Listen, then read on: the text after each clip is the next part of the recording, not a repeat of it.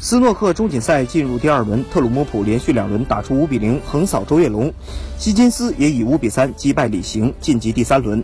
特鲁姆普是最近一年来最火爆的选手，上个月的国锦赛他显得势不可挡，不过在上海比赛中他却被艾伦六比一狂扫，终止连胜的脚步。